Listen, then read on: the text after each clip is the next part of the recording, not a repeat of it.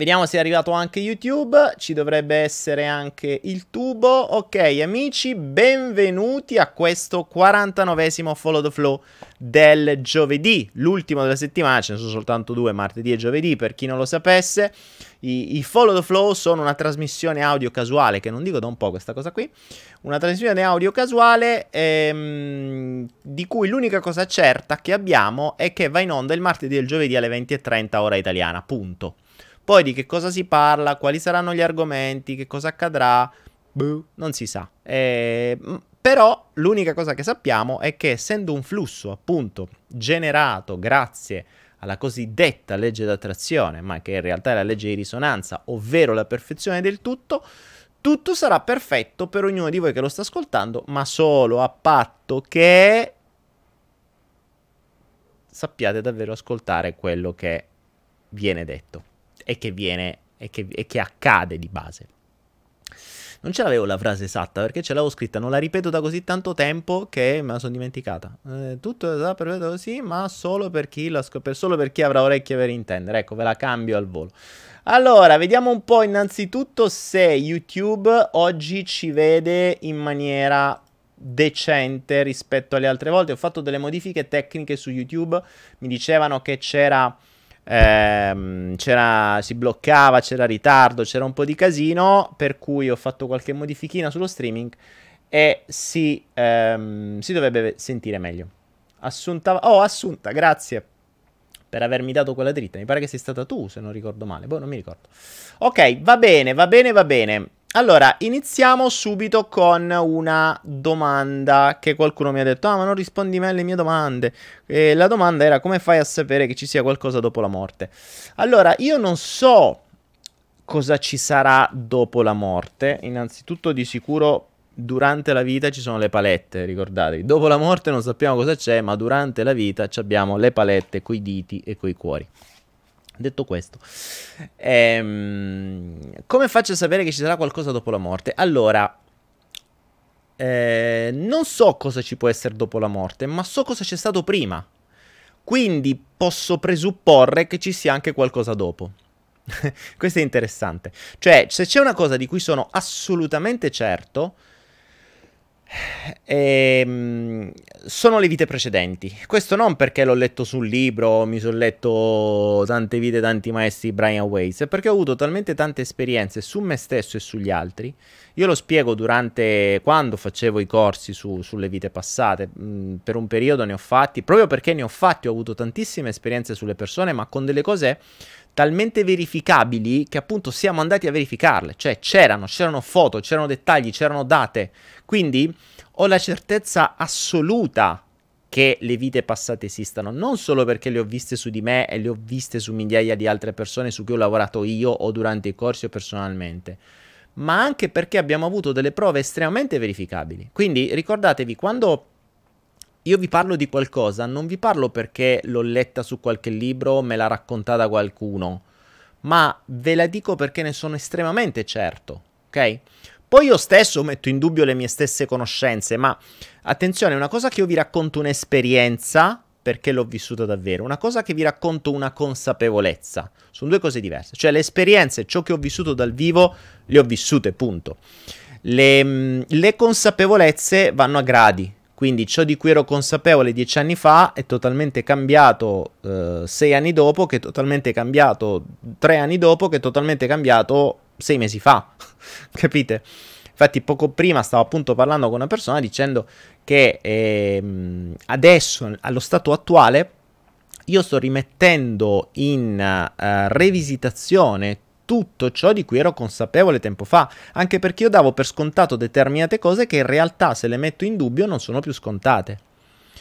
E quindi probabilmente potrei quasi asserire a questo punto di consapevolezza che tutto quello che trovate in giro a livello di crescita personale, compreso quello che io stesso dicevo tempo fa, è utile fino a un certo punto.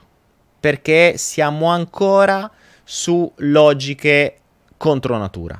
La natura funziona in maniera diversa e quindi o noi ci innalziamo al di sopra del creatore stesso, che è la nostra natura, quindi al di sopra della nostra madre, diciamo noi siamo, so- siamo metanatura, siamo sopra la natura, non rispettiamo le regole della natura, allora, vabbè, eh, se, se vogliamo essere così egoici da dire noi siamo oltre la natura, bene. Ma se invece ci abbassiamo a figli della natura quali siamo, dovremmo rivedere un po' di cosucce.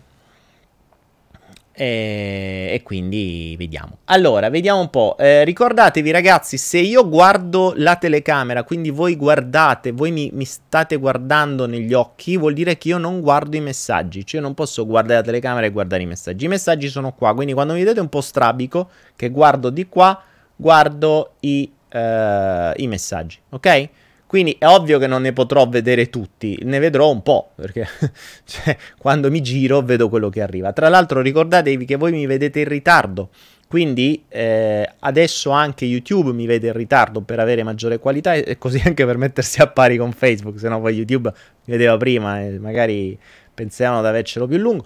E, ehm, per cui anche YouTube è ritardato quindi, cari amici di YouTube, sappiate che anche voi siete ritardati come Facebook, siete tutti ritardati, nel senso che siete ritardati di 30 secondi rispetto alla, alla reale trasmissione.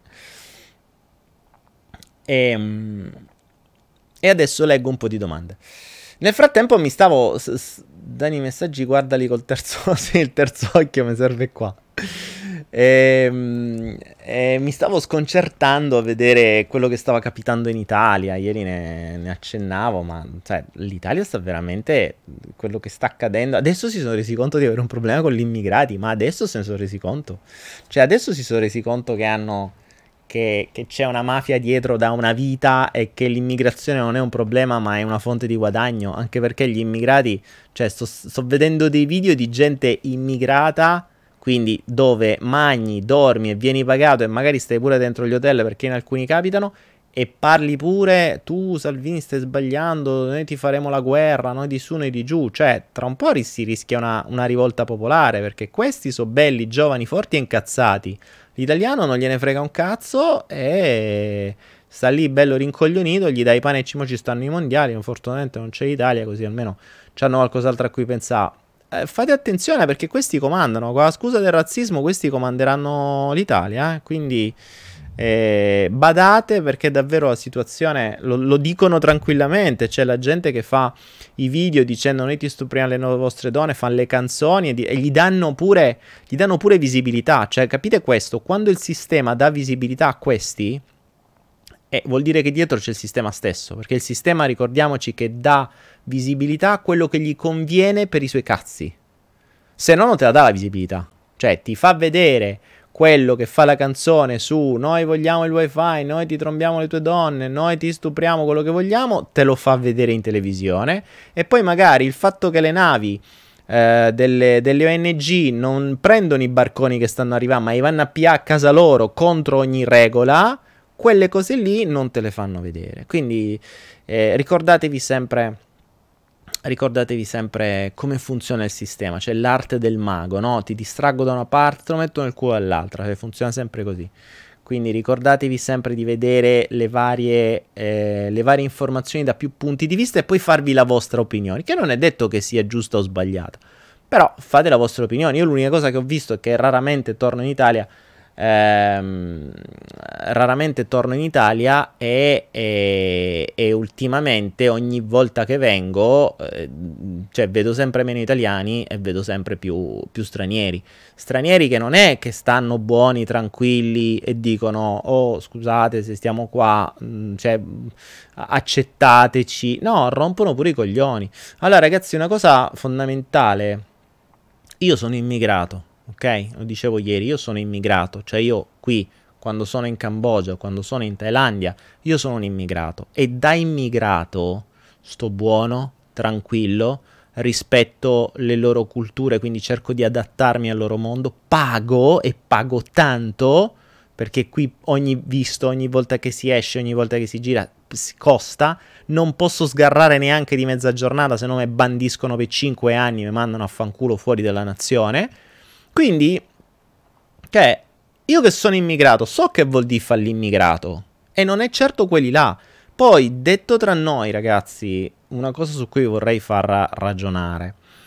Ehm, due terzi, se non ricordo male, della popolazione mondiale muore di fame, muore di fame e campa con mediamente 2 dollari al giorno. 2 dollari al giorno. Non sono questi che pagano migliaia di euro per andare su un barcone giovani e forti con la scusa che c'è una guerra che non c'è.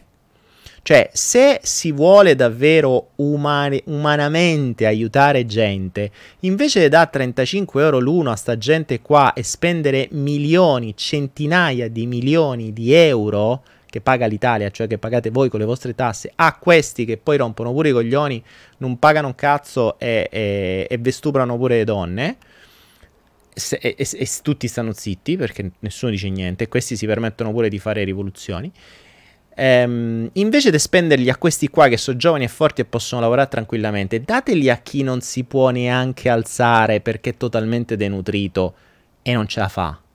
Quelle sono le persone che hanno bisogno, di cui avrebbero bisogno dell'umanità e del, uh, del, del sostegno. Non gente giovane e forte o che ti mettono un po' di bambini apposta. Quei bambini là per stare là insieme alle donne hanno pagato migliaia di dollari. Chi gliel'ha dati? da dove sono usciti. Allora, se sei capace nella tua nazione di riguadagnarti migliaia di dollari, sei pure capace di continuare a farli da qualche altra parte, o meglio di restare nella nazione tua. Come funziona? Poi ci sono delle regole, ragazzi. Cioè, ci sono delle regole. Eh, se tu entri in una nazione e non hai il visto come sto io qui, mi prendono e mi buttano fuori. Ma perché noi... Eh, cioè, non è che qua se io entro senza visto mi pagano, eh.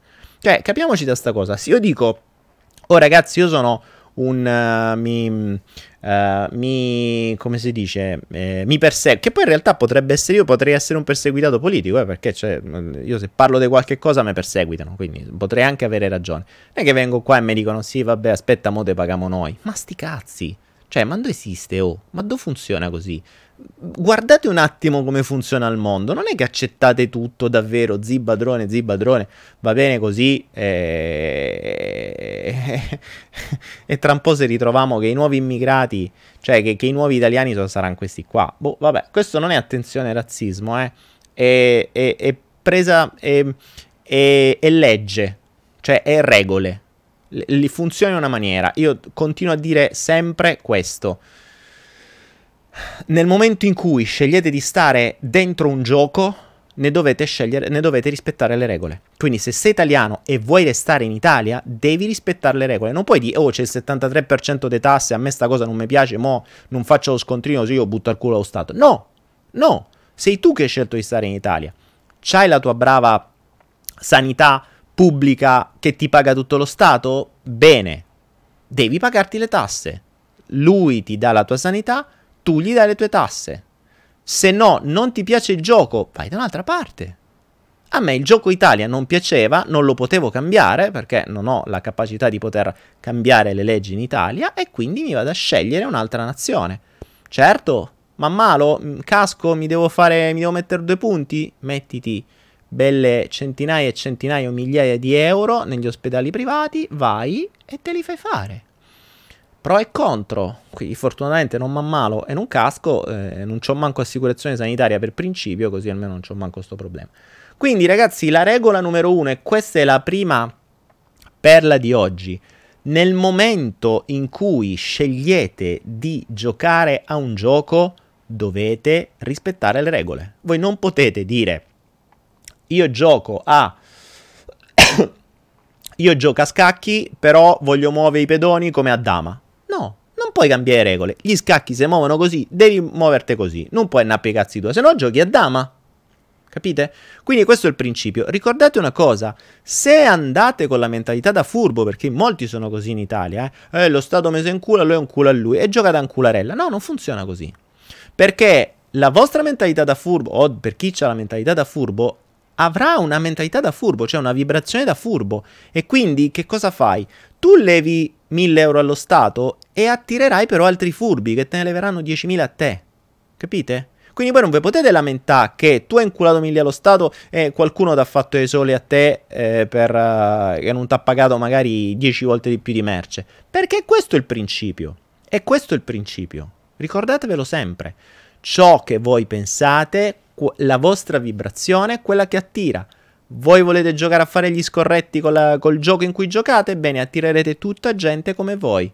E lo, la legge di attrazione è così, la legge di risonanza non è che funziona soltanto con mandami 1000 euro, mandami 1000 euro, oppure mandami la macchina, oppure mandami l'uomo dei miei sogni. No, funziona su tutto. De, voglio inculare lo Stato? Bene, troveremo quelli che inculeremo me. Quindi questa cosa qui è un principio che è, è una delle perle più importanti, ragazzi. Ciò che voi avete dentro è ciò che inviate fuori ed è ciò che attirerete. Questo funziona su tutto. Daniele, come imparo a dire no alle persone senza sensi di colpa? Ezio, eh, mettendo le labbra così, vedi così, e dici no. È semplice, prova. Ezio, prova con me. Fatelo tutti assieme. Dite no. Non è difficile. No. Ok? È facile. Ragazzi, ricordatevi... Mm, allora, Ezio mi dà uno spunto. Daniele, come imparo a dire di no alle persone senza sensi di colpa? Non ti focalizzare per il no, non ti focalizzare sul no. Focalizzati sul sì, cioè ogni volta che tu dici sì a una persona o a qualcosa, stai dicendo no a migliaia di altre cose. Quindi tu stai già dicendo no, capite? Questo è un, è un concetto fondamentale quando tu dici no, tu stai dicendo no a quella cosa. Esci con me? No. Ok.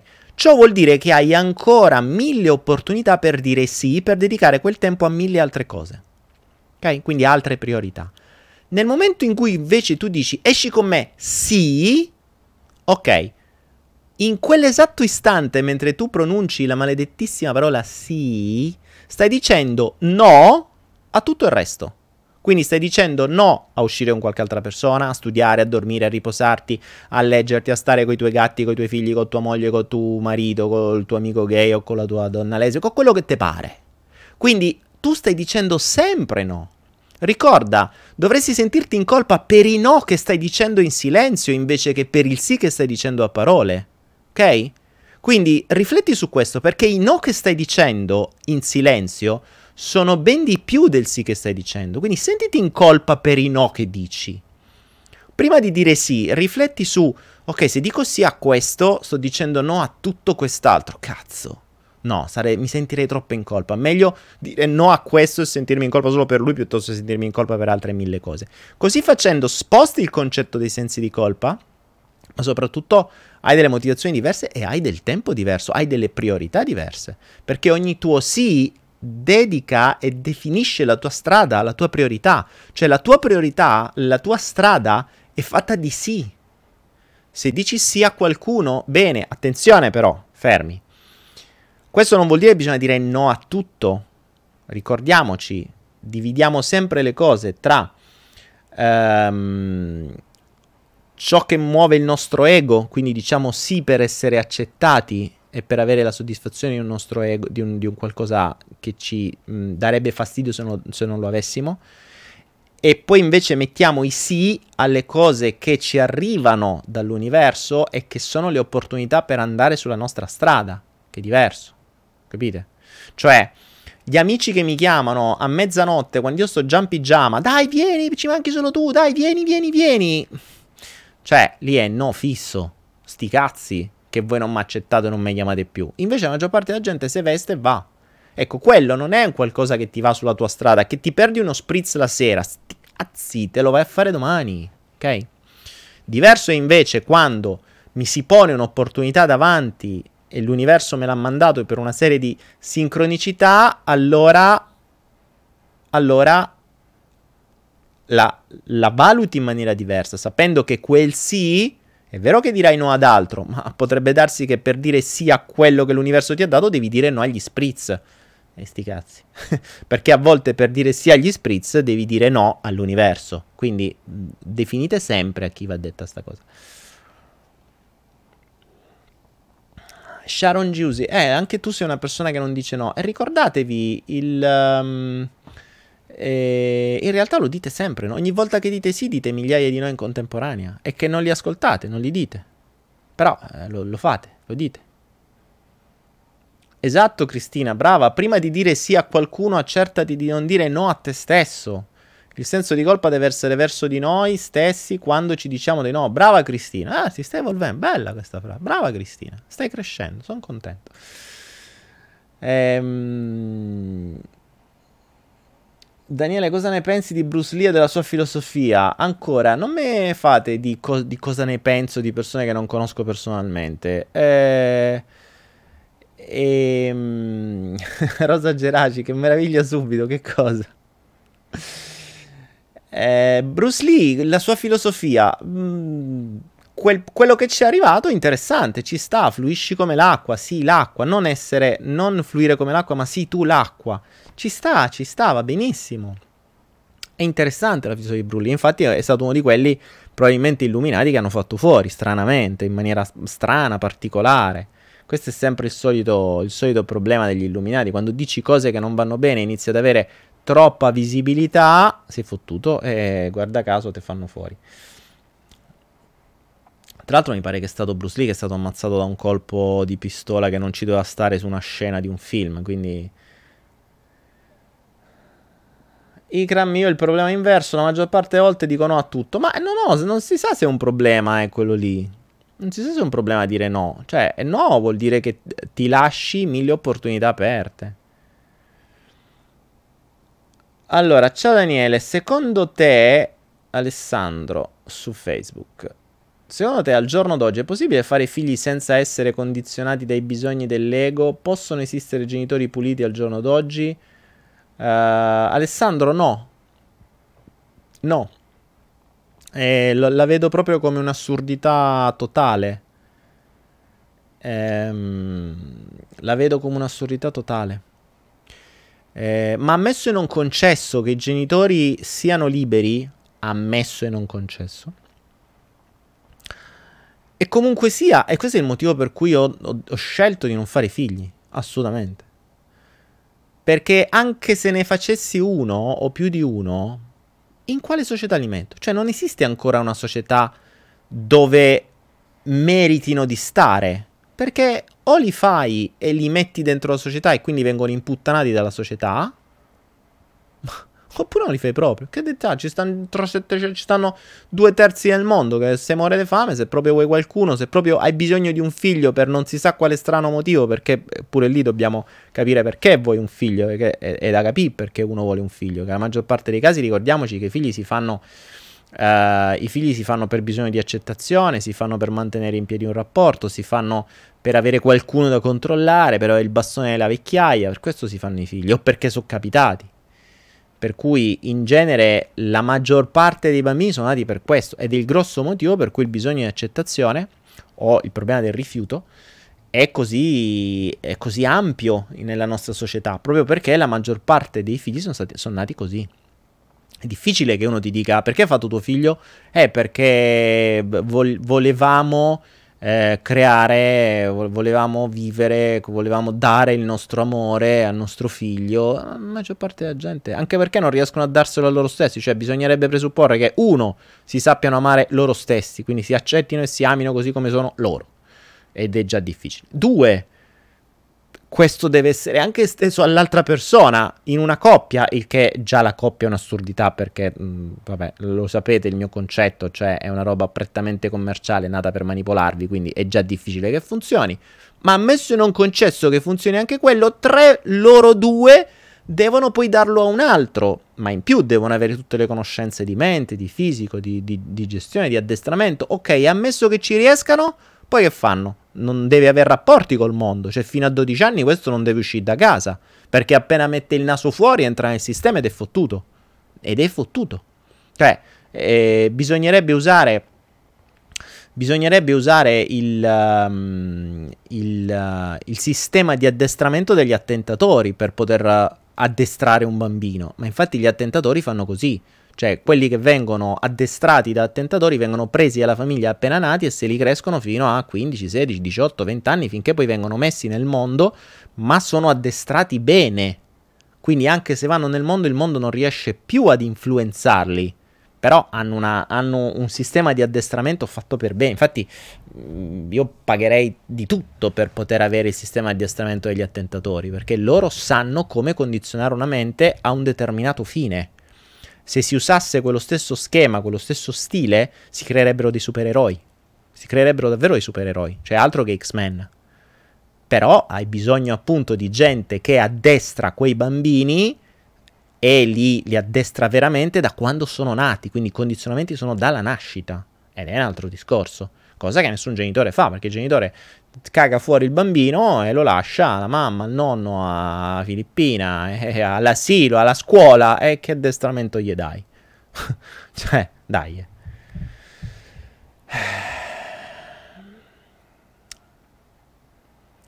Mi aspettavo di più, Dani, mi deludi, ciao. Eh, ragazzi, eh, non posso star bene a tutti, ve l'avevo detto.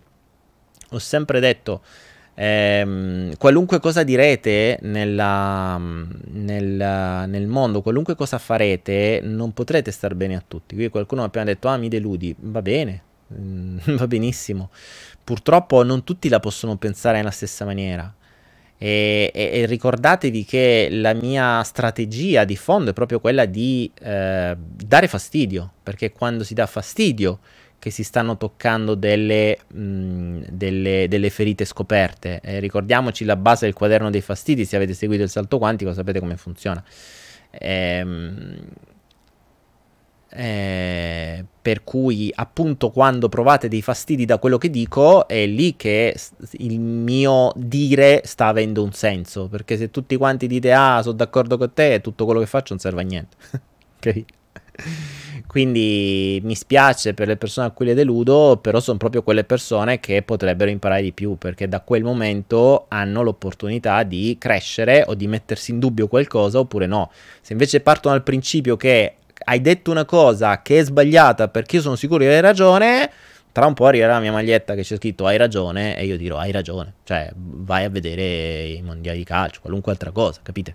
E quello è il bello, quindi mh, è lì il bello, cioè il, la crescita inizia quando qualcuno ti dà fastidio e questo sarà il mio nuovo motto, regia ovunque sia nel mondo, eh, Stefania Cirmi sicuro, scrivi questa poi me la rimandi la, l'evoluzione inizia quando provi un fastidio. Questo è proprio, oppure quando, occu, sì, quando provi un fastidio. Questa è la cosa giusta. Quindi questa è la seconda perla. Ehm, ed è ovvio che la maggior parte delle persone scappa perché non vuole avere fastidi e infatti non cresce. E questo è il principio di base. Quindi più si scappa dai fastidi, ricordatevi il padre di tutti i video, più si scappa dai fastidi, più, eh, più, si, più si rimane imputtanati nelle proprie convinzioni che sono quelle che ti hanno portato al punto in cui stai. Quindi se nel punto in cui stai stai da Dio, bene, resta con quelle convinzioni. Se nel punto in cui stai non stai da Dio, poniti qualche dubbio che forse quelle convinzioni non sono proprio così giuste. Angela, e quando fastidi non ne hai più, sei sulla buona strada. Sei sulla buona strada perché penso sia eh, alla base. Cioè, quando riesci a non avere più fastidi, sei intoccabile. Quindi non ti possono toccare quei sensi di colpa, non ti possono toccare con uh, i condizionamenti vari. Mm, sei, inizi a essere libera. Non sei più manipolabile non, non, nessuno e niente può manipolare le tue emozioni, almeno non in male. Poi se te le manipolano in bene, sti cazzi, va bene. Però te le manipolano in bene senza fare attaccamenti, perché l'attaccamento poi diventa un problema, capite? Allora, perché sono magro? Eh, Antonio, eh, a me lo chiedi, mo dovresti di te. Ci possono essere... In realtà c'è una motivazione logica per tutto, probabilmente se si va indietro nel tempo comprenderai che c'è qualcosa nella tua infanzia e potrebbe darsi che ti arrivi anche adesso mentre se ne parla o magari mentre non si pensa. Eh, il fatto che tu abbia un metabolismo veloce, io lo raccontavo sempre, raccontavo sempre una storia eh, vera di una persona con cui sono stata, con cui sono stato. Questa ragazza era una, aveva una 36, mh, la vestivamo da, da chicco praticamente, ed era letteralmente un inceneritore cioè roba veramente un inceneritore. Cioè, mh, quando si andava giù a Foggia dai miei, eh, che già giù a Foggia io mangio pochissimo, e lei dava soddisfazioni perché ti svuotava il frigorifero e quello era, era l'antipasto, capisci? ed era una 36, cioè era classico quando si andava al ristorante, trattoria, ovunque si era, che le ordinava 3-4 piatti, ne ordinavo uno e puntualmente arrivava la cameriera, li dava a me e io dicevo no guarda che è suo. Al quarto piatto questa mi guardava magari alle sue spalle, e dicevo ma che cazzo se li mette? E io dicevo boh. E in realtà una volta... Ehm, una volta andammo in una sorta di regressione e si scoprì che lei ha tre anni quindi questa cosa qui nacque da questo motivo qui, si scoprì che lei a tre anni attraversando la strada con la mamma sulle strisce pedonali incrocia una donna grassissima e in quel momento lei prova un così tale ribrezzo per, quel, per quella persona che dentro di sé disse io non diventerò mai così. Da quel momento a tre anni, perché è un momento di installazione di un programma quello, lei installò il programma io sarò magrissima. Fantastico. E lei è rimasta una 36, piccolina, piccola, ma ha un metabolismo che è atroce, cioè veramente un inceneritore atomico. Quindi c'è sempre una motivazione per tutto, cioè se io trattengo il grasso e tu sei magro, io ho una motivazione e tu ce n'hai un'altra. E come tutte le motivazioni alla base, quindi ehm, come, come, tutte le motivazioni, eh, cioè, come, come, tutte le cose, c'è una motivazione. C'è da dire anche un'altra cosa. Chi è molto magro, in genere, ha la ferita da rifiuto. Ricordiamoci, la ferita da rifiuto è quella che ti dice, eh, io devo... Mm, devo, non, devo sparire. Devo, devo essere piccolo, devo essere stretto, così non mi vedono. Capito? Quindi potrebbe essere anche questo. Uh, Ezio mi dice: Daniele, perché le persone mi rompono il cazzo che sono magro, ma io sto bene? Cosa devo comprendere? Che te frega di sbatterti delle persone? Se stai bene tu, stanno bene tutti. Eh, la, la, la, gente. Ehm, la gente si. Eh, deve romperti i coglioni perché fondamentalmente è anche invidiosa. Quindi Dani, avere un genitore ansioso o depresso non ricor- ma, ma, non ricordare nulla di questo durante l'infanzia può incidere sulla personalità. Dani, avere un genitore ansioso o depresso ma non ricordare nulla di questo durante l'infanzia può incidere sulla personalità? Sì, Anna, certo. Eh, tutto incide sulla personalità. Cioè, i tuoi genitori incidono. Il fatto che tu non lo ricordi, io considero che i miei ricordi coscienti iniziano da quando avevo 15 anni e sono pochi comincio ad avere più ricordi mh, mm, verso i 20, dai, dai 19 in poi inizio ad avere più ricordi. Ma io non ricordo niente, non ricordo i miei insegnanti di scuola, non ricordo le mie scuole, non ricordo, io comincio a ricordare qualcosa alle superiori. Non ricordo assolutamente niente, io non ho ricordi. Poi ci sta, si sa che adesso comprendiamo dalla scienza che ci dice che tanto più sei intelligente, tanto più dimentichi, ma più che altro se andiamo a vedere mh, mm, una battuta, in realtà non è neanche così, così falsa.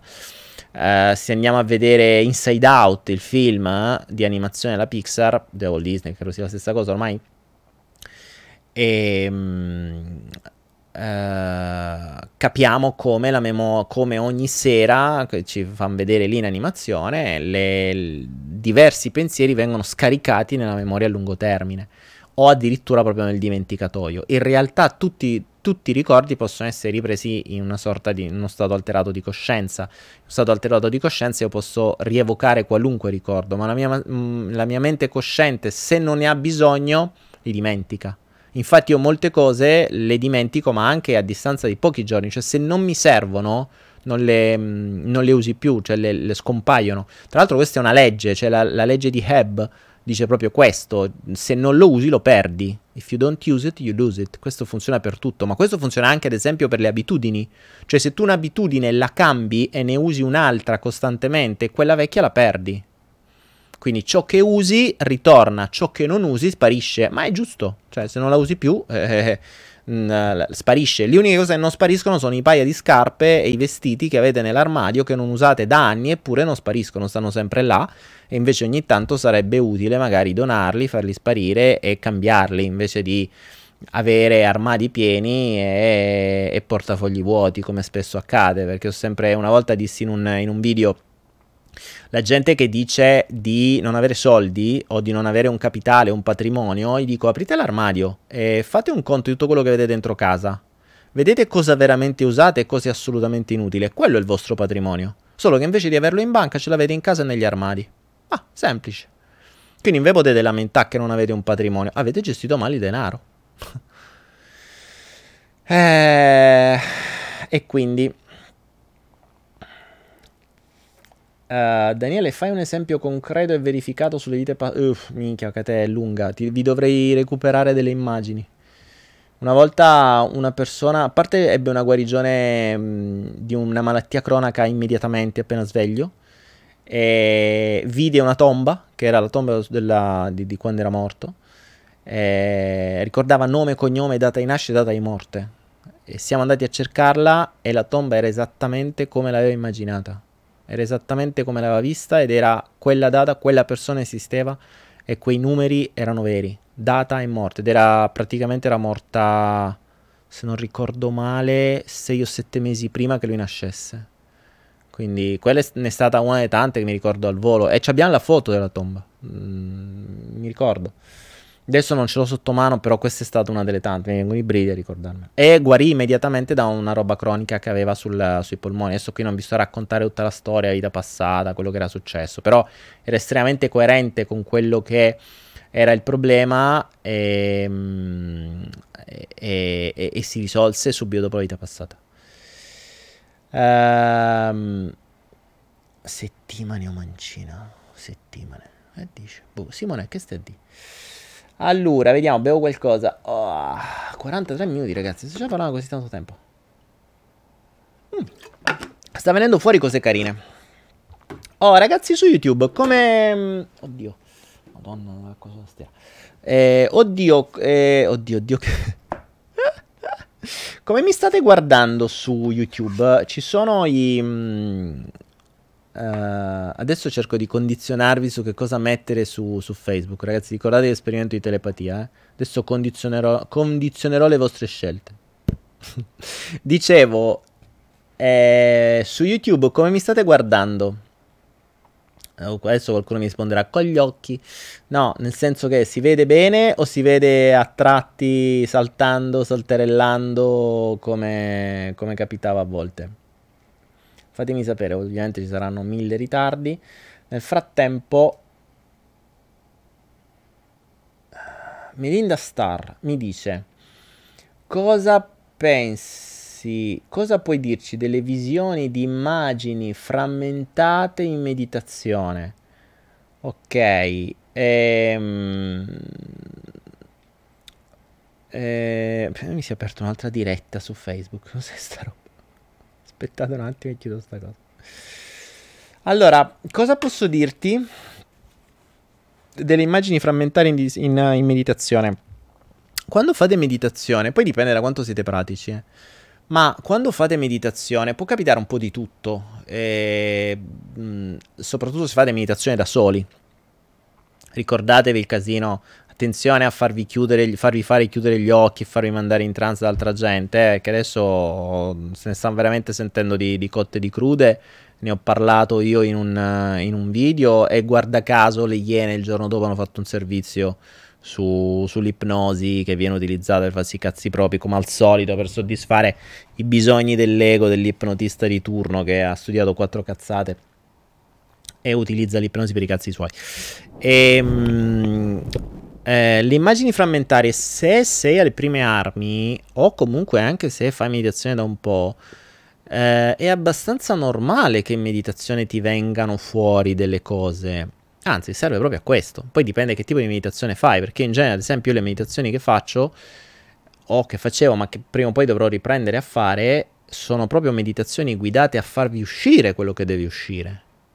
Quando entri in meditazione, l'ego tende a mettersi un po' da parte, lo rincoglioni, è come se gli dessi una botta in testa all'ego. Quindi, non potendo più controllare al 100% i portoni serrati dove sono stati eh, nascosti tutti i ricordi, nonché tutti i traumi, nonché tutto quello che c'è da ricordare, magari le fonti, le basi, i semi, dove si è generato tutto ciò che magari oggi ancora ti, ti dà qualche problema o che potrebbe essere modificato o migliorato. Durante le meditazioni queste porte si aprono. Quindi potresti o avere veri e propri flussi di pensieri, in meditazione puoi vederti interamente nella vita passata, oppure se appunto l'ego in qualche modo controlla ancora, magari è come se tu guardassi dal, dallo spioncino, no? Per cui l'ego si sposta un attimo, tu dai una sbirciata allo spioncino, vedi una scena. Eh, che può non c'entrarci niente, magari vedi, che ne so, un mercato in mezzo al deserto, bu- eh, eh, tante spezie e non capisci. Cioè potrebbe essere tranquillamente un accesso a una vita passata, come potrebbe essere un ricordo di questa vita, come potrebbe essere qualche metafora, potrebbero essere mille cose. E la cosa interessante che però puoi fare in meditazione è poter uh, chiedere di avere maggiori informazioni, cioè focalizzarti su quella scena e cercare di aumentare i dettagli, ad esempio la PNL su questo ti aiuta.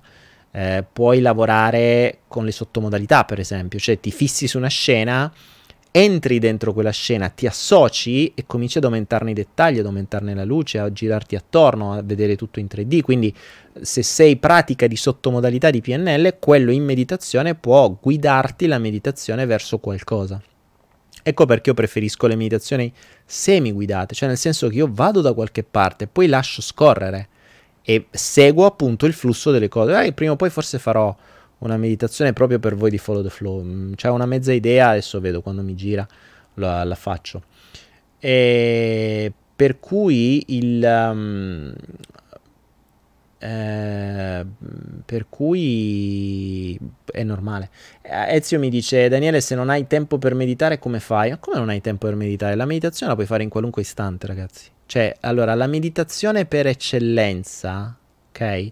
La meditazione per eccellenza è la presenza. Quindi, quando stai cagando sulla tazza, puoi meditare. Cosa vuol dire meditare?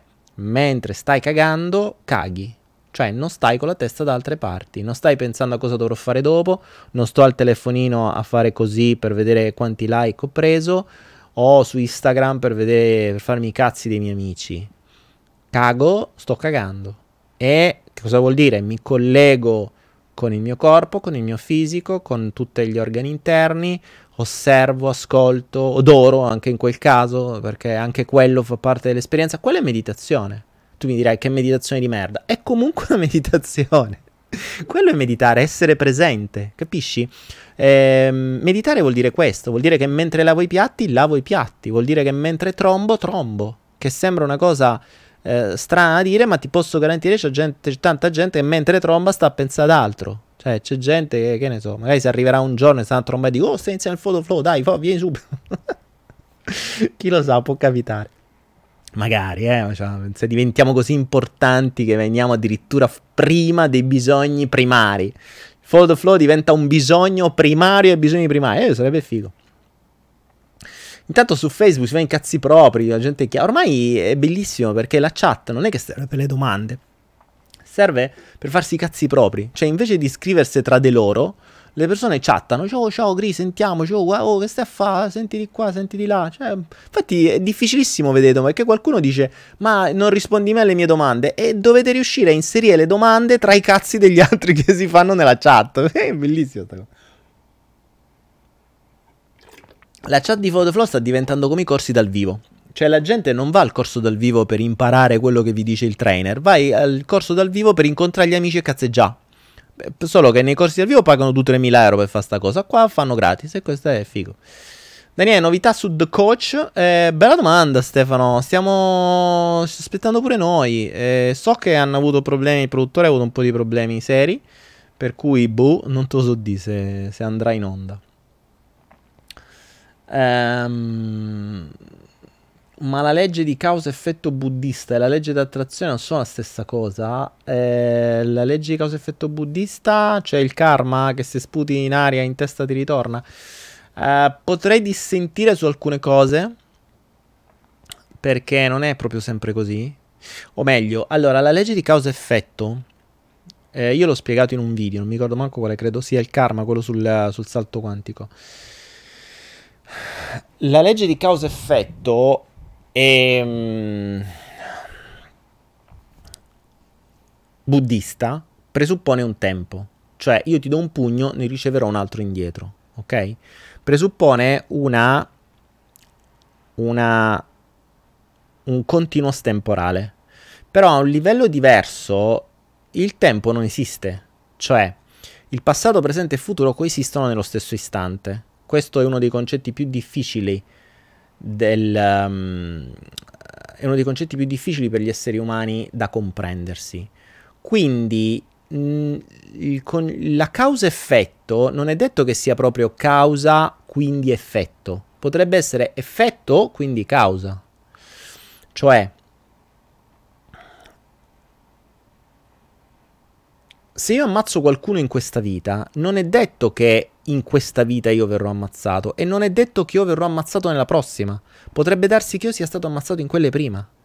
Quindi non è che qualcuno mi ammazza perché me la deve far pagare, cioè non c'è vendetta nel karma, cioè nel principio il karma sì, però viene utilizzato anche questo per strumentalizzare. Perché c'è una sorta di vendetta, in realtà c'è un discorso di esperienza. Quindi ripeto la, la frase, eh, in questa vita studio economia, nella prossima vita studio lingue. È una causa-effetto perché in questa vita ho studiato economia, nella prossima devi studiare lingue? È mica una punizione, è un'altra esperienza. Quindi se noi non vediamo le cose come una punizione, perché la punizione presuppone un giudizio e il giudizio presuppone che stiamo ancora terra a terra a livello di ego, nel momento in cui ci spogliamo di tutto questo, il karma non ha senso di esistere in quel concetto che ci raccontano e che viene anche utilizzato poi per mettere paura, eccetera. Ma viene vista come un'esperienza. Quindi in questa vita ho fatto l'esperienza di rampugno, nella vita prossima o nella vita precedente o in un'altra sarò quello che pira i pugni. Perché devo vivermi l'esperienza? Può darsi che me la vivo in questa stessa vita. Poi dobbiamo sempre vederli a che livello, eh, perché se, se, tiro un pugno a te, tu muori da indietro, dici questo è karma, sì è causa-effetto, e ci sta che è causa-effetto, tu me meni o deri meno, è ovvio, capisci? È diverso invece una causa-effetto, bisogna vederlo a, a che, da quale prospettiva la vedi. C'è una causa-effetto immediata e c'è una causa-effetto ritardata, che potrebbe essere antecedente o potrebbe essere precedente o, eh, o successiva po' un casino. Quando si lavora col tempo è veramente un casino da farlo capire alla mente umana, perché la mente umana è stata... È stata mm, rosa e sono tipo 10 volte, poi me la spieghi questa. E, e, è, è stata troppo strumentalizzata col tempo, mm, quindi utilizzando il tempo. Cioè, se non avessero inventato il tempo, sarebbe una figata. Invece l'hanno inventato e noi siamo schiavi del tempo. Cioè il primo sistema per eccellenza è il tempo. C'è gente che schiava dell'orologio, schiava delle sveglie, schiava del, delle giornate, schiava del fine mese. Cioè è la prima forma di schiavitù il tempo. Infatti una delle prime cose di cui mi sono liberato, io prima adoravo gli orologi, cioè avevo orologi finti di tutti i tipi, cioè avevo Rolex, Cartier, tutti finti a 5-10 euro presi in Thailandia. E adesso mi dà fastidio avere qualunque cosa. Mm, non ho la sveglia. Io metto l'unica volta per cui metto la sveglia a volte è per il flow, ma adesso non sto neanche dormendo, quindi vado tra adesso sono in una fase di sperimentazione eh, di, di, di, minimo consumo e di minimo, di minimo nutrimento, per cui sto dormendo pochissimo. Infatti prima dormivo prima del flow, adesso tiro proprio dritto a oltranza. Infatti andrò a dormire domani mattina alle 5, alle 6, vediamo. Allora, Matteo, Daniele, come controllare la propria mente e le proprie sensazioni? A volte, nonostante gli insegnamenti, proprio non ci riesco. Eh, Matteo, ma per controllare emozioni e sensazioni studiate un po' di PNL, eh? cioè quella va, è easy per questa cosa che è facilissimo. La gestione delle emozioni è una delle cose più banali. Poi, una volta che le hai gestite, devi comprenderle, devi capirle. È un altro discorso. Manuel P. Ezio, calcio, soldi. Ma che, di che parlate della... del, del, calcio? Sì, ci stanno i mondiali, raga. E allora? Eh, L'Italia sta fuori, che, che dovete parlare? Meno male. Ma se i déjà vu sono considerati ricordi di vite passate, perché i medici me li hanno diagnosticati come crisi epilettiche parziali? Eh? Scusa ti hanno... cioè i déjà vu te li hanno dati come crisi epilettiche parziali? Questa mi giunge nuova. Allora, ragazzi, a parte i déjà vu, non, credo non ci sia una spiegazione ancora logica di che cosa siano. Perché i déjà vu non hai una. Ehm, non hai una scena come ti può apparire in una vita pass- in una meditazione di qualcosa che non sai che cazzo è. Cioè, il déjà vu, tu ti trovi in un attimo e ti sembra, ti sembra di aver già vissuto quel momento. Attenzione, ti potrei dare 300 spiegazioni per questo. Tutte logiche, ma tutte teoriche. Mm, ma poi soprattutto, ok, mi sembra di aver già vissuto questo momento, vabbè, sti cazzi, e quindi? Ricordiamo che la nostra mente può stravolgere quello che vuole, quindi... E ricordiamo che il falso ricordo è tipico della mente. Adesso ancora di più sto ragionando sui falsi ricordi, che è quello che fanno i mentalisti, ma è quello che, anche, che fa anche l'ego. L'ego stravolge i ricordi del passato per darsi ragione a un cambiamento avvenuto nel presente. Fantastico. Che è un po' quello che accade nei déjà vu, eh? Attenzione. Eh, cioè nel déjà vu io posso prendere, mi si può attivare un'ancora, quindi io posso vedere qualcosa che mi si ancora a qualcos'altro di cui ricordo il passato e la mia mente vede quell'ancora, quindi vede quella cosa che riconosce ed estende il riconoscimento a questa cosa qui l'ho già vissuta, ma magari era soltanto un dettaglio che mi era attivato un'ancora. Dovrebbe essere una spiegazione. Quindi non, non, ci andrei troppo sul trascendentale, sui déjà vu, eh. non li ho mai presi così importanti, cioè, non gli ho mai dato così tanta importanza, secondo me mm, non, non ne hanno più di tanta.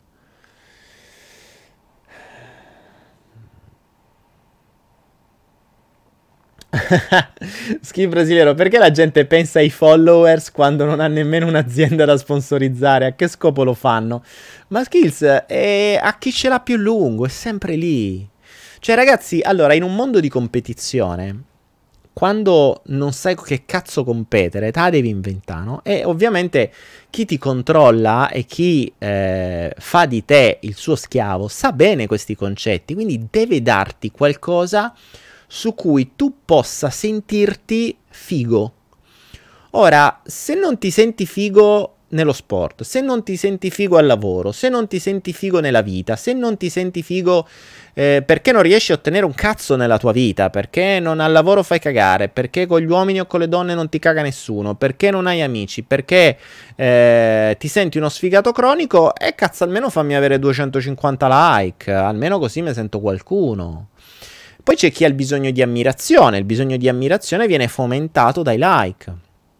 C'è gente, spesso questo accade con le modelle o con i modelli, che si fanno forti del loro corpo, mostrano il loro corpo in tutte le maniere possibili per avere i like per avere tutti questi followers che poi sono morti di figa o morti di de, de cazzo, cioè, fondamentalmente. Quindi non è che ce fai tanto con quei followers, perché sì, al massimo quando ce n'hai 100-200 mila puoi sperare che qualche, qualche, qualche azienda ti dà rossetto da pubblicizzare e ti dà 50 euro, 100 euro perché diventi un influencer. Sì, ok, sono d'accordo, ma influencer verso chi? Cioè, verso una, una mandria dei de, de, de, cioè, morti di figa. Quella, quella gente lì, eh, più che promuovere il rossetto, dovresti cercare di vendergli le mutandine usate o i calzini sporchi se sei un uomo. Capisci? Cioè, riesci a fare un business maggiore, ma proprio perché sono, mh, sono persone legate dall'ammirazione, bisognose di ammirazione o bisognose di accettazione, che non arrivano neanche allo sfruttamento commerciale di quei followers. Quella è la cosa bella. Capite? Cioè, posso capire, hai dei follower. Prima i follower ce l'avevano i grandi leader. Cioè, capo, capire Gandhi quanti followers ha? Eh, minchia, Gandhi ha dei followers, ma dei followers che lo seguono e che l'ascoltano, non che mettono i diti nella speranza che fai vedere mezzo capezzolo. Cioè, è un po' diverso ormai. Il mondo sta cambiando. È questo che dico: il mondo sta cambiando e non lo sto vedendo cambiare in meglio. Cioè, oggi ha più eh, followers una modella che fa vedere mezzo culo piuttosto che mm, un, un nuovo Osho della situazione o qualcuno che magari ti porta a ragionare in maniera diversa. Perché? Perché il sistema ti porta a quello, vuole quello. E ovviamente la gente in bocca come tanti, tanti bambacioni e ci vanno dietro. Ezio, oggi sta vedere solo le domande tue. Oggi Ezio Auditore è il, eh, è il, protagonista. Sarebbe utile partire per una missione umanitaria. Ma male non te fa partire per una missione umanitaria? Dipende che intendiamo per missioni umanitarie, perché pure quelli che stanno a nappie ai barconi e che vengono pagati dei soldi vostri delle tasse si chiamano missioni umanitarie, ma sono ben diverse dalle missioni umanitarie eh, vere e proprie.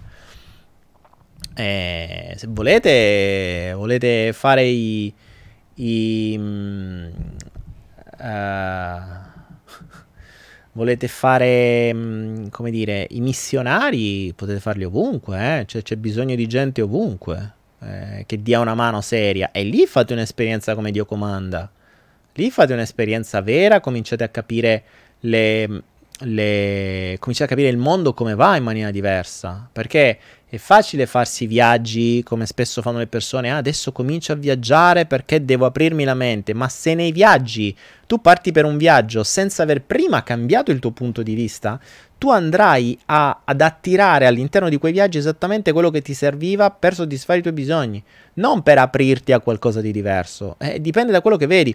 Io, ehm, guarda, mi, mi fa sempre l'attenzione selettiva interessante L'attenzione selettiva, io ripeto, è credo uno dei punti focali ogni, della nostra mente. interessante vedere quando magari qualcuno viene, viene qui, mi raggiunge, eh, mi piace andare in giro e vedere su cosa pone l'attenzione. Cioè, eh, io ricordo che quando sono, uh, quando ho iniziato a viaggiare nel sud-est asiatico, io ero come un bambino. Cioè, ero come un bambino che, cioè, restava affascinato da qualunque cosa. Vedevo un grillo così grande, ma stavo lì a guardarlo per mezz'ora per vedere ogni singolo movimento, ogni sì, per me una, mi sembrava di stare dentro eh, il National Geographic dal vivo. Eh, ma qualunque cosa, un, uno che ti dipinge un palazzo attaccato al quarantesimo piano da una corda come se niente fosse. Cioè, io mi rendevo conto di lì, da lì mi facevo, mi facevo delle idee, i cartelli stradali, i... sapete, sapete la differenza fra, fra ve la devo mandare prima poi devo fare queste foto quando mi ricapitano. Eh, mentre, ad esempio, in Occidente, no, sui, sulle eh, sui cantieri, no? C'è scritto per noi la sicurezza è importante. Pure qua c'è scritto per noi la sicurezza è importante. Però cambiano i cartelli. Cioè, il cartello in Italia, in Europa c'è quello lì che devi. che de- sono obbligatorie le scarpe antinfortunistiche, no? Scarpone, quello con tutta la punta cementata d'acciaio, che se te casca una cosa non succede niente. Quindi in, Italia o in Europa c'è l'obbligo degli, degli scarponi. In Thailandia e in Cambogia c'è il divieto dell'infradito. Cioè, sui, sulle, sugli, mm, sui palazzi c'è scritto per noi la sicurezza è importante. E poi c'è il cartello con l'infradito sbarrata. Cioè, non puoi andare in infradito, cazzo. Eh, almeno vai scalzo, perché è meglio, perché lei è più attrito e che con l'infradito scivoli, sguscioli. Oppure le metti le scarpe, infatti molti stanno scalzi. Cioè ci stanno i, gli, i trabattelli di bambù, cioè fanno piani, fanno robe di 40, 50, no, beh 40, 50 piani no, di 4-5 piani con, con, le strutture di bambù, che beh, per molti versi è più resistente dell'acciaio. Quindi insomma, eh, il dio dell'infradito, sì sì, c'è, c'è. Ah. Francesco Ritondo, come si supera una separazione? Eh, come si supera? Vai avanti, che devi fare? Eh, l'hai già superata, se ti sei separato eh, l'hai già superata la separazione. come si supera? Che vuol dire? Che vuoi essere più veloce dalla separazione? Devi correre più veloce dalla separazione e la superi. Cioè se la, la separazione sta ancora lì a fianco a te, tu corri più veloce, l'hai superata e è a posto. È molto semplice. Che può sembrare una cazzata, eh, ma non troppo. Cioè, ri- rifletti. Nel momento in cui tu mi scrivi come si supera la separazione presuppone che la separazione ce l'hai ancora qua, sta ancora a fianco a te. Che questa è una sottomodalità, tra l'altro, di una linea nel tempo. Quindi, per superare una separazione, devi andare più avanti di lei. È semplice, devi andare oltre, devi correre più veloce, non la devi avere a fianco. Finché ce l'hai a fianco, sarà sempre a fianco a te. Ricordate che le, ehm, le, le parole che si usano sono, sono sempre la l'estrapolazione del vostro processo mentale. Quindi come si supera la separazione presuppone che eh, io non riesco a superarla. Io non riesco a superarla. Quindi devo andare più veloce, devo andare avanti. Rosa, morta sono. Minchia, sei siciliana. Rosa, morta sono. Che ti hanno fatto? Ti hanno ammazzato? Che è successo? Che è stato? Dici. Antonio Esposito, cosa sono le pugnette? Queste. che domande, raga. Poi mi dovete far scrivere queste cose. Voi sapete che poi mettiamo su YouTube e su Facebook la lista delle domande. Allora dovremo mettere a ah, un'ora e eh, 06 cosa sono le pugnette. Ci sarò io che faccio così. Eh dai, pare brutto questa cosa qui. Dai, regia, cancelliamo. Se no, veramente uno va a vedere cosa sono le pugnette. Però potrebbe essere interessante che su YouTube abbiamo la parola chiave pugnette. Eh, Daniele, stai aiutando i bambini? E sto aiutando più gli animali che i bambini. I bambini li aiuto a distanza. Nel senso che abbiamo perso- dei bambini che stiamo sostenendo. Eh, però io in questa fase della mia vita sto molto più con la natura e con gli animali piuttosto che con gli esseri umani, anche perché è davvero difficile poter aiutare qualcuno, cioè dovresti andare lì sul posto. Allora, quando sono sul posto sì, quando non sono sul posto eh, preferisco stare con gli animali, piuttosto che sostenere e sovvenzionare il, uh, gente che poi non conosci. Noi, vabbè, sosteniamo un paio di associazioni importanti, una fondamentalmente che è la Cambodia Children Fund, adesso abbiamo un'altra bambina che sosteniamo. E, ehm, per cui quelle sì perché le conosco, ci sono stato, li ho incontrati, ci ho parlato, ho parlato con i dirigenti, ho parlato con tutti, ho visto che è un'associazione fatta di volontari soprattutto, non associazioni come quelle italiane che stanno 70 persone che piano stipendio e non fanno un cazzo. Quindi quando date 100 euro, 1000 euro, 10.000 euro di sostegno servono prima a pagare gli stipendi loro e poi arriva dagli altri. Lasciamo perdere. Secondo te rischio troppo. Skills, secondo te rischio troppo a portare Edward Bernays alla tessina? Wow, cazzo, figo. Guarda, Skills, se lo porti, ti chiedo di mandarmela, la voglio pubblicare. Se mi fai una tessina su Edward Bernays, ti ci faccio un PDF e lo pubblico. Giuro. Cioè, guarda, basta che la scrivi in italiano e che scrivi cose decenti. Ehm Sarebbe interessante, magari mh, non ti limitare solo a quel video che ho messo io, fai una bella ricerca su Edward Bernays e fai un bel resoconto, cazzo, bello. Mm, io ti direi sì, poi se rischi sì, però se ti è venuta quest'idea io lo farei. Eh, sti cazzi. Ragazzi, la vita ogni tanto bisogna pure rischiarsela.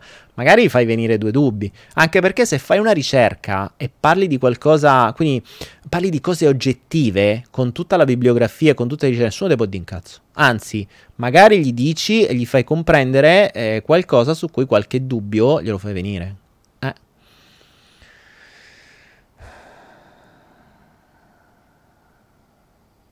Ezio Auditore, ti vedo meno spirituale degli ultimi anni, è solo apparenza? Ma eh, dipende cosa intendi per spirituale. Sono molto più spirituale adesso che fintamente spirituale. Cioè, ragazzi, lo spirituale non è quello che si mette, si veste di bianco, si mette a fare om, om, om pace, bene, fratelli, uh, pace, amore, amore incondizionato tutte quelle minchiate lì. Ma sti cazzi, ma che state a dire? Cioè, ragazzi, la spiritualità, secondo me, l'avevo detto da qualche parte la spiritualità, secondo me, è l'equilibrio di tutte e sette le aree della vita. Ne parlavo chi ha seguito il mio corso Balance, la registrazione del corso Balance, è un corso che feci una sola volta, prima o poi lo dovrò rifare. Lo voglio mettere in video. Era molto bello, ho fatto una sola volta per il mio compleanno. E ehm, quindi per me la spiritualità è avere le sette aree della vita in equilibrio. Cioè vuol dire dove a tutti do più o meno la stessa energia. Eh, lo spirituale non è quello che mi sta 20 ore al giorno in astrale. Quello non è uno spirituale. Uno spirituale è una minchia. Cioè è un folle.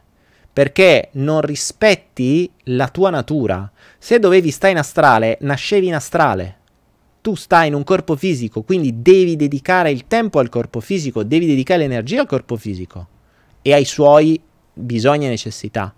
Quindi le aree della vita che poi possiamo dedicare con i, con i sette chakra, cioè la parte terrena, l'ego, il possesso, il denaro, Uh, il sesso, quello più estremo, il piacere, il chakra arancio, ovvero le cose che ci fanno piacere qua, cioè le cose che ci fanno piacere nel nostro corpo.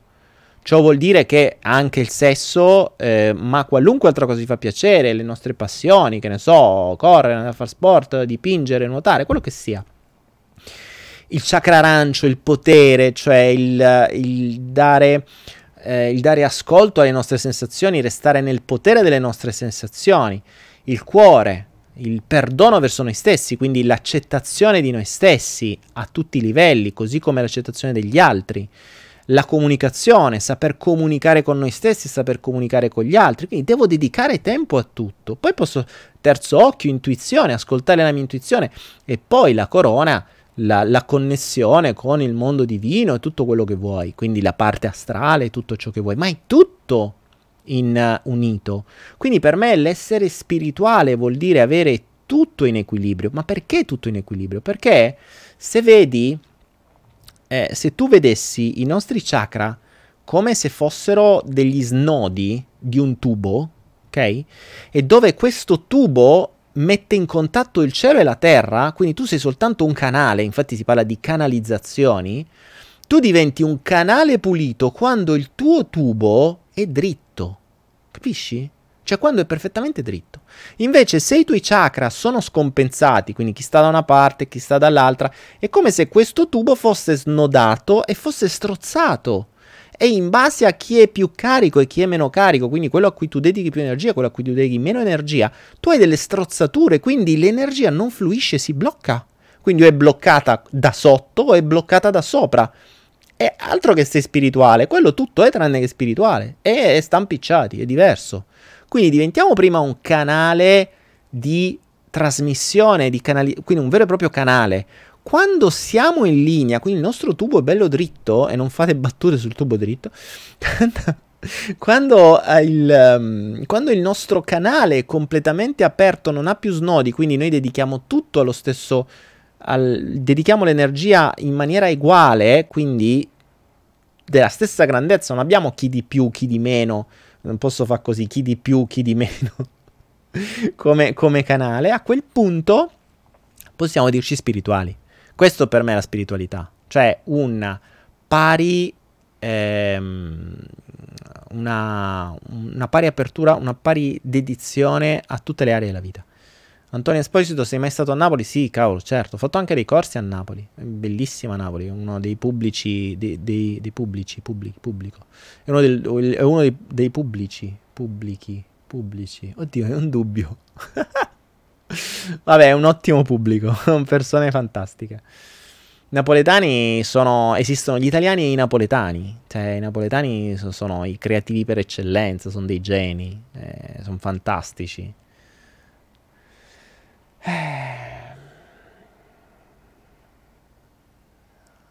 Catteller Colano, la mia regia non sta qui, la mia regia è ovunque. Eh, utilizziamo il concetto della blockchain, eh, abbiamo la, la, regia decentralizzata, abbiamo parti di regia in diversi punti, quindi pure se una regia si addormenta c'è una regia di backup, eh, c'è una regia di backup da altre parti, quindi va bene così.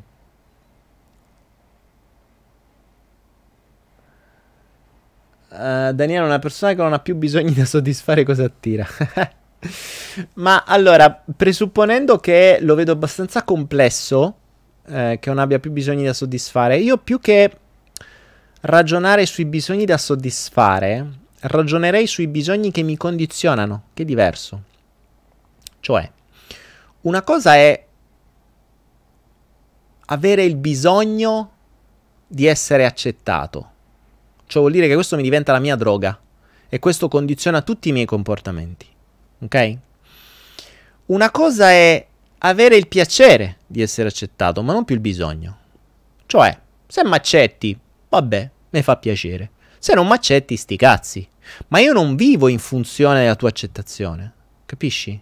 È come il concetto del sesso. Se ne hai bisogno, tu stai lì a pensarci tutto il giorno e a, condizio- e a muovere la tua vita per ottenerlo. Quindi fai un lavoro che serve per ottenere maggiore visibilità, che poi ti serve per avere più soldi, che poi ti serve per essere più accettato, che poi ti serve per trombare più, fondamentalmente. Te potevi risparmiare tutto questo. C'è gente che ha imparato a suonare, ha imparato in lingue, imparato... che poi sono anche cose utili, però fondamentalmente erano per trombare. Poi se le ritrova come qualità. Ehm, per cui più che eliminare i bisogni, io eliminerei il condizionamento degli stessi, cioè non sono schiavo dei bisogni, o meglio, una, una cosa su cui sto lavorando, qui avete un'anteprima adesso, ehm, infatti uno dei miei ultimi schemi, mappe mentali che, che ho fatto è proprio su questo, è sul non demonizzare i bisogni, ma renderli funzionali. Ok? Quindi prendere il buono ed usare ciò che abbiamo appreso e compreso e imparato dai bisogni, quindi dalla schiavitù dei bisogni, per farci qualcosa di utile. Mm, per usare una metafora. E qui sto dando una perla, eh, un'anticipazione su, sui lavori su cui sto, sto ragionando mh, mm, vediamola proprio come uno schiavo, no? Allora, lo schiavo cosa fa? Sta ai lavori forzati, che è quello in cui la maggior parte della gente sta, cioè sta a dei lavori forzati, sta a dei lavori forzati da parte dell'ego che ti fanno fare tutto quello che lui dice per ottenere quelli, quei, per soddisfare quei bisogni.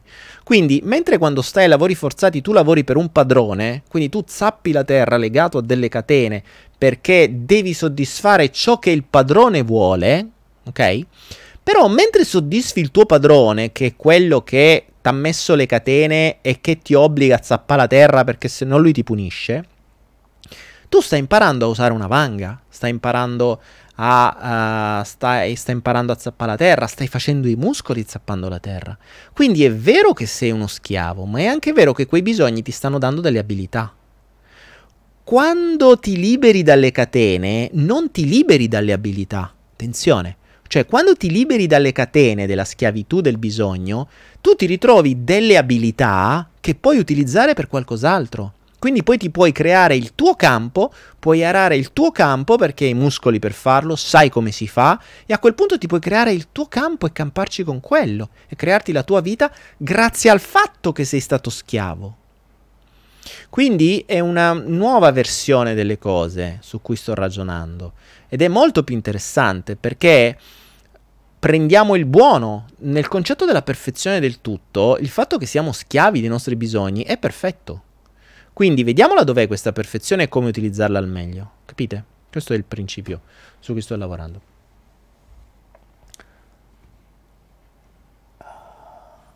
Ezio, ma qualsiasi cosa è mossa dai bisogni, persino pettinarsi. Beh, beh, spesso e volentieri sì. Tutto è mosso dai bisogni. A un livello più o meno importante, tutto.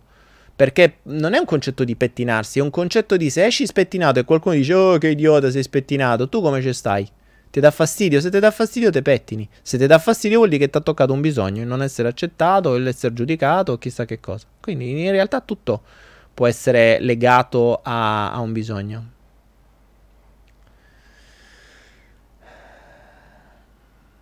Ragazzi, un'ora e 19, 142 persone su Facebook, vediamo su YouTube quanti siamo. Vediamo che dice YouTube. Vediamo che dice. Quindi su YouTube mi state vedendo bene. Siamo altri 140. Anche oggi siamo i nostri sempre bravi 300 persone che guardano sto flow. E non siamo sempre bloccati su sti 300. Ragazzi, è vero che ogni tanto faccio girare i coglioni a un po' di gente e, e quindi vengono delusi da quello che dico e se ne vanno. Però appunto, sti cazzi, cioè, ecco, questo è un discorso, no? Se avessi bisogno di accettazione, avessi bisogno di followers, direi soltanto quello che servirebbe a tutti voi per tenervi legati qua. E potrei farlo, cioè ho le capacità per farlo. Potremmo fare migliaia di persone ogni sera dando esattamente quello che soddisfa i vostri bisogni, ma è proprio quello che non voglio fare. Cioè preferisco meglio 300 buoni che 3000 inutili. Torniamo al suo discorso di prima delle modelle che tirano i morti di figa. Cioè, che serve? A che te serve? Solo per avere i like. Ecco, per avere i like io ho questo. Mettete tanti like così Facebook è contento. Così soddisfacete il mio non bisogno di diti.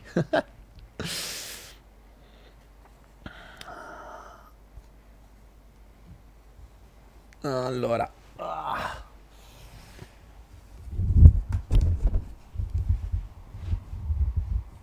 Elisa, io è tipo se io ho bisogno di avere sempre qualcuno intorno, madonna che pazienza lì, avere sempre qualcuno intorno, che palle. Sono due coglioni e sempre qualcuno attorno.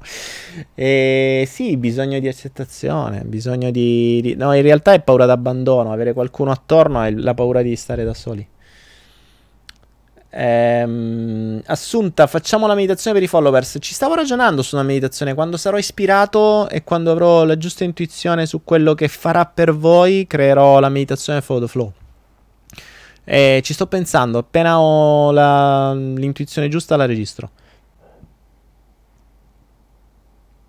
Il fregarsene dei giudizi altrui è un bisogno stesso. No, il fregarsene dei giudizi è un non bisogno. Cioè vuol dire che hai superato il bisogno, vuol dire che non hai bisogno, no, di sicuro non hai bisogno di accettazione, di sicuro non hai bisogno di ammirazione, di sicuro non hai... Uh, non hai ad esempio il bisogno di rispetto, non, non, non, non ne hai, cioè quando, quando, riesci a superare il giudizio, che è anche questa abbastanza una chimera, sei molto avanti, cioè sei veramente su, una, su un'ottima strada. Nadia mi dice Daniele, mio marito ha superato le arrabbiature di quelli che gli tagliano la strada in auto. Beh, è già un pezzo avanti. Come ha fatto? Va solo in bicicletta, no? Beh, è un pezzo avanti, è un pezzo avanti. Stefi Pace, tradire per il sesso. Ehm, la parola tradire, eh, vi avevo già spiegato, eh, l'avevo detto in un flow. Mm, non esiste il tradire, cioè voi potete tradire solo una cosa, voi stessi eh, voi non tradite un'altra persona, voi tradite ciò che voi avete detto a un'altra persona, che è diverso. Quindi il tradimento esiste solo verso voi stessi. Ricordatela, questa è una perla di uno dei precedenti flow. Il tradimento esiste solo verso voi stessi. Cioè, voi avete detto una cosa e l'avete tradita. Cioè, avete tradito ciò che voi avete detto. Punto.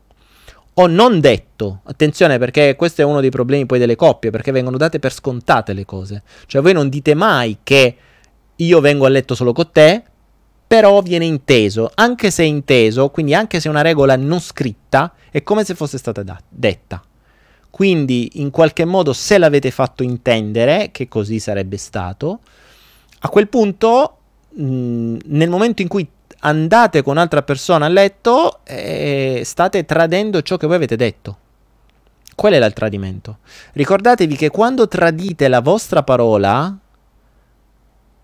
voi non vi fidate più di voi stessi. Cioè le vostre parole valgono zero. Quindi dentro di voi, la vostra parte interiore, sapendo che voi dite minchiate, non si fida. E quindi perde fiducia in se stesso. Poi non mi venite a dire io mi sento insicuro, non ho fiducia in me stesso. Grazie al cazzo, se tu dici una cosa e poi non la mantieni, cominciate a dire una cosa e mantenerla. Che è la cosa più base. Quindi non tradite voi stessi, perché se tradite voi stessi, come io mi posso fidare di uno che mi tradisce, che sta dentro di me? E cazzo, certo che non mi fido. No, finisco insicuro come in una morte. Cioè, se io tradisco la mia parola, io ho dentro di me un traditore.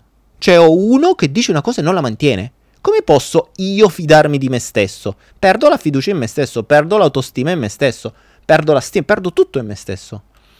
Ecco il tradimento quanto è importante verso voi stessi, non verso gli altri. Gli altri è una conseguenza, ma è irrilevante. Cioè, gli altri poi sa, devono risolvere loro. Se qualcuno se pensa che il, il, tra- cioè, il problema spesso e volentieri si pone sul fatto che la gente va a letto qualcun altro, ma in realtà il problema non è quello, il problema è che tu hai detto una cosa e ne hai fatta un'altra, è diverso. Ma questo accade mille altre volte. Questo accade con i genitori e i figli il, il, genitore che dice domenica andiamo al mare e poi non lo porti, quello è tradimento. Ma non è che hai tradito tuo figlio, hai tradito la tua parola. E questa è la stessa cosa, è la stessa cosa di io non andrò a letto con l'altro e poi vado. Cioè è uguale, non cambia, anzi sui bambini è molto peggio. Perché un grande se lo risolve, se la spiccia, tromba pure lei vaffanculo. Il bambino no. Cioè ho visto bambini devastati, devastati, perché a 4-5 anni il bambino gli ha detto... Ehm, la, gli ha detto ti compro il Commodore 64 a Natale e poi gliel'ha comprato. E questo ha detto agli amici, ha detto a tutti e poi è rimasto un culato. Cioè, capite? È un attimo a perdere la fiducia nei genitori, è un attimo a perdere la fiducia, ma la conseguenza dell'altra persona è la giusta punizione per non aver rispettato la propria parola a se stessi. Quindi questo è importante. Ma sì, ma poi il trauma da tradimento lo, lo recuperi, Stefi Pacici, quindi che vuol dire chi deriva da un trauma da tradimento? Perché poi fuori viene visto come un tradimento. Fuori viene visto come un tradimento e la parola data. Eh, ci sta. Cioè, io mi fidavo di te, mi fidavo della tua parola, credevo che se tu dicevi una cosa la mantenevi, invece hai tradito la tua parola. È trauma da tradimento. Hai detto una cosa e non l'hai mantenuta, certo. Cioè, l- l- è bivalente. Io non mi fido di me stesso, ma neanche gli altri si fideranno più di me. Io, ricordate sempre una cosa, ragazzi. Ogni qualvolta voi dite una cosa e non la fate, ok?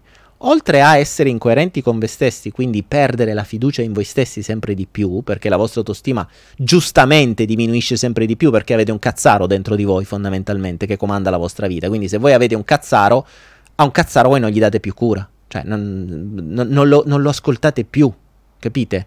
E questo cazzaro a volte sta dentro di voi. Cazzare è quello che dice cazzate, cioè dice una cosa e la mantiene.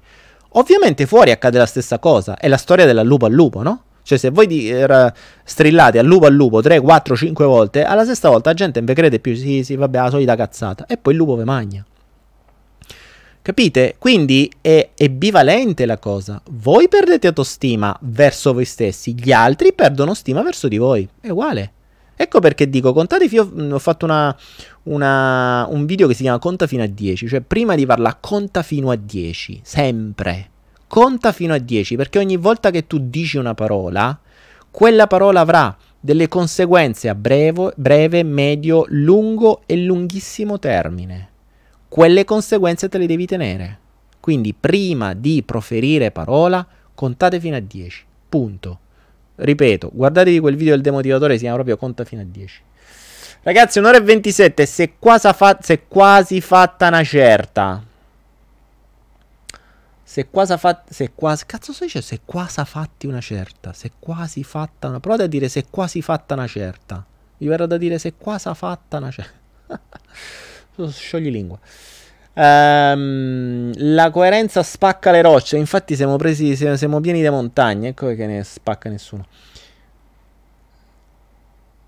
Skills, Daniele, mi è utile la PNL nel caso io voglia aprire una palestra? Anche gli studi sulla mentalità finanziaria. Skills, la PNL ti serve per qualunque cosa dovrai fare nella vita. La mentalità finanziaria ti serve per qualunque cosa ti servirà nella vita ehm, la, la, gestione di un'azienda ti serve per qualunque cosa eh, dovrai fare nella vita, quindi sono cose che devi studiare per forza. Uh, Stefano il nonno di tutti i video, eh, lo devo, t'ho detto, stanno cambiando talmente tante cose, le mie consapevolezze, che anche il nonno rischia che arrivino direttamente al bisnonno. Dani, ma quando hai dolori a spalle e collo, cos'è? Ehm, ma il collo è, è sempre il discorso di eh, zavorre che non ti permettono di guardarti attorno, che ti costringono a stare coi paraocchi. Lina Formicola digrigno i denti senza rendermene conto. stress, ragazzi, stress, troppo stress. Il digrignamento dei denti, il serrare i denti, che tra l'altro genera mal di testa, genera un sacco di, di casini. E spesso e volentieri appunto stress, una quantità di stress infinita. O ti st- stai pippando cocaina la mattina alla sera e quindi a, a, a, smascellare perché l'effetto, uno dell'effetto della cocaina è il, il, um, il rendere insensibile tutto e, e addormentarti le parti, quindi cominci a smascellare così e questo dà fastidio. Oppure se non stai sotto cocaina e smascelli o digrigni i denti, probabilmente è stress. Quindi questo è. Uh, Daniele, ma con cosa ti lavi il corpo e i denti e con cosa ti vesti? Quanto spendi? Ma io spendo pochissimo. Io spendo pochissimo. Uh, adesso ultimamente mi sono fatto il. Um, mi sono fatto il colluttorio da solo. E come non uso dentifrici, uso appunto il colluttorio che mi sono fatto io. Sto usando adesso la polvere di carbone al posto del dentifricio che tra l'altro metteremo su un'aerea, una fighissima. Eh, che è sbiancante ed è, mh, ha tantissime qualità la polvere di carbone, sia di cocco che di bambù abbia, avremo. Tra l'altro fanno pagare un botto, fanno pagare tipo 40 euro in Italia, una roba atroce. E mh, mm, con cosa mi vesto? Con le Shure. Vedete, questo è quello con cui mi vesto. A parte che normalmente eh, quando stai in giro qua stai sempre con pantaloncini e maglietta, quindi non è che cioè, c'è ben poco da vestirti. E con cosa mi lavo? Con questo eh, sapone natur- saponetta naturale. Adesso sto usando le saponette naturali, quanto più naturali possibili. E per i denti colluttorio fatto da me. Via. Mi piacerebbe fare il sapone io, però mh, mm, so che ci, cioè, mi servono un po' di ingredienti. Un, un po' un casino fa il sapone, non è proprio un attimo farlo. È qui un po', un po' impicciato. Uh, Gianluca De Renzo, l'argento coll- colloidale lo sai fare? Ma è una cazzata fare l'argento colloidale, ragazzi. Ci sono 700.000 video su, su YouTube per farlo, eh. Cioè, basta prendere, du- fa due elettrodi, ehm, una barrettina d'argento e si fa. Cioè, ve lo fanno pagare l'ira di Dio, ma l'argento non costa un cazzo. Vi prendete un, eh, una barretta d'argento 1000 e la usate per fare l'argento colloidale, ve ne fate litri di argento colloidale. L'olio di cocco ce l'abbiamo già in realtà da mettere su Anaera, ragazzi. Lara, Lara mi dice l'olio di cocco. Sì, abbiamo l'olio, ehm, l'olio quello alimentare che è molto meglio. A proposito, regia, ma noi abbiamo il libro sull'olio di cocco che dobbiamo mettere online. Noi abbiamo un PDF che abbiamo fatto, un ebook che l'abbiamo creato noi sull'olio di cocco e che dovrebbe stare online, ma non sta ancora online. La regia che mi sta ascoltando mi, mi, mi, mi ha fatto ricordare adesso di questa cosa dell'olio di cocco. Regia, che sta dall'altra parte del mondo adesso, ricordami domani di questa cosa dell'olio di cocco che dobbiamo metterlo online. Nonché dobbiamo dare anche il, l'ebook in omaggio. Daniele Marchese, sarebbe bello un corso per crearsi cosmetici da soli, ma c'è già, eh. ce ne sono almeno due su Anaera. Quindi se guardate su Anaera c'è già tutto.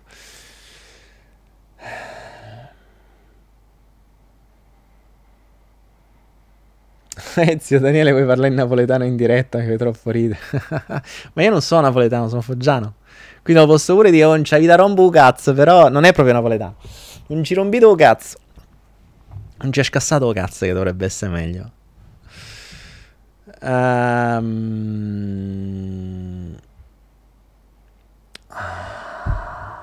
Ezio, puoi cre- mettere su Naera cose che crei tu per la nostra quotidianità, grazie. Eh, Ezio è un casino perché appena ti muovi sull'Italia ci sono 700.000 regole da rispettare e determinate cose le puoi fare. per cui è un bordello. Mm, Angela, Daniele, crampi alle gambe. I crampi alle gambe ti stanno fermando. Eh, tutto ciò che gambe ti ferma da ciò che stai per fare nel futuro. Cioè, le gambe sono i tuoi, mm, uh, i tuoi mezzi di movimento. Quindi, dove stai andando, il crampo ti ferma. Stefano Gedani, il cibo come la frutta esotica su una era si può. Ma Stefano, no, no forse non, si vede che da queste parti non siete mai venuti. A differenza della frutta che trovate in giro, qui la frutta, allora per dirvi, mh, mm, qui le banane sono ovunque, ok? Sono per strada. Il, il, banano, il banano femmina, che è l'albero della banana che fa le banane, è un albero praticamente, mh, mm, come dire, un po' come i cocchi, cioè sono ovunque, eh, crescono a dismisura. Quindi banane e cocchi tu li trovi in strada, cioè tu ti fermi in strada, c'è il tuo bravo coltello, ti, ti tagli un casco di banane, ma se fai l'errore di tagliare un casco di banane, cioè il casco di banane vuol dire un casco di banane, eh, cioè una bestia così, vuol dire 3-4 file di banane. Che succede? Tu le tagli verdi, sono tutte verdi, le metti da qualche parte in casa, tempo due giorni, diventano tutte gialle immediatamente, due giorni, eh, due giorni, diventano tutte assieme gialli, due giorni dopo diventano tutti assieme marce. Quindi io mi chiedo, come cazzo fanno le banane, per dire banane, che arrivano dall'altra parte del mondo, arrivare in Italia gialle, precise, dopo che sono state un mese dentro un container, perché arrivano via container, se gli dice bene, dopo che vengono smistate in Italia, dopo che vengono spostate in tutti i cosi, comprate, ricomprate, rivendute, passate tutti i cosi, arrivare a voi e sapete banana gialla. A parte che non sapete banana, sapete una cosa che voi credete sia banana, ma la banana sa un altro sapore.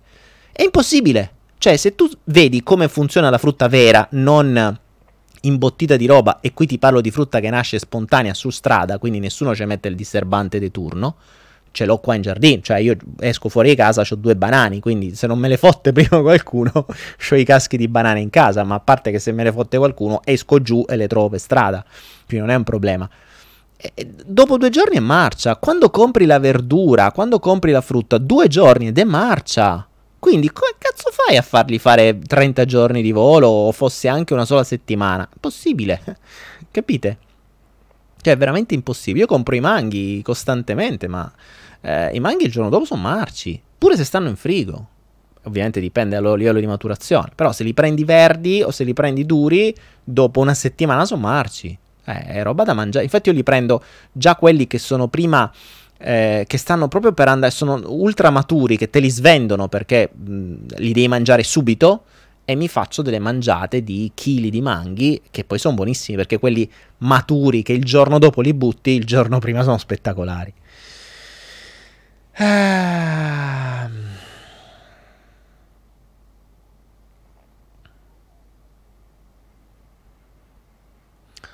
Daniele, perché non metti in dubbio anche la fisica quantistica? Non credi che una certa scienza sia come una religione? Ma Catello, io metto in dubbio tutto. Ma infatti io non è che ripeto la fisica quantistica a pappagallo, io ti ripeto quello che ho vissuto sulla mia esperienza. Ricorda, io sono un cantastorie e un giullare. Per cui ehm, non do per buona fisica quantistica, ti racconto quello che ho vissuto io, cioè le mie esperienze personali. Poi se trovi raccordi sulla fisica quantistica o cose simili, ben venga, però non è che abbia studiato fisica quantistica, ho preso dei pezzi che effettivamente sono estremamente verificabili in natura. E quello sì, ma di cui ho mh, verifiche a non finire. Capisci? Quindi per questo ti racconto. Bene ragazzi, io direi che siamo a un'ora e 37, si è fatta una certa, si è fatta una certa. E forse forse stasera dobbiamo finire, che dite? Stasera vi lascio, ci siamo fatti tre giorni assieme, abbiamo fatto sta bella overdose questa settimana, avete un'altra settimana per ragionare. Poi, tra l'altro, ragazzi, questo cos'è il 49esimo? Ragazzi, martedì prossimo saremo nel cinquantesimo Follow the Flow. Cioè, sta cosa è nata per gioco, per sbaglio. E, e, e, siamo arrivati a 50, cioè 50 trasmissioni in diretta, quasi quanti saranno? 60-70 ore di diretta e non ci siamo ancora rotti con gli occhi. Questa è una cosa particolare, sta roba. Eh? Cioè, credo che 50 giorni passati assieme sono più di tante relazioni. C'è gente che non c'è mai arrivata, è passata tutte le ore che stiamo a passare noi assieme. Eh? Cioè, con attenzione, tra l'altro. Che è sto bordello di cuori? Che sta succedendo, ragazzi? Cioè, Facebook vedo una, una schermata dove ci sono solo cuori. Non capisco. Facciamo così. Mi metto pure io il mio e via. Ok? Dai, fantastico. Vabbè, tutti cuori, cuori, cuori. Buh, vabbè. Ragazzi, direi che si è fatta proprio una certa. Tutti cuori, tutti cuori, non ci sono più domande, ci sono soltanto cuori. Ragazzi, è stato bello, è durato poco, è durato un'ora e mezza, poteva durare di più, ma poteva pure durare di meno. Abbiamo fatto girare i coglioni a qualcuno, quindi anche per oggi il mio bravo obiettivo l'ho raggiunto. Qualcuno mette cuori, qualcuno non ci segue più e avrà messo il dislike. È come se soldi a quest'ora della notte, alle 3.03 am del 15 giugno 2018, come si dice, chi è stato è stato, chi ha avuto avuto, chi è, chi è stato è stato, chi ha avuto avuto, scordiamoci passato, sembriamo la paesà, ma soprattutto che qualunque cosa sia stata, se vi piace, se non vi piace, se mettete il cuore o se mettete il dito o se mettete il dito in giù perché tutto questo che sto dicendo, il tempo vi sto dedicando, non vi piace, amici miei, sinceramente, sti cazzi.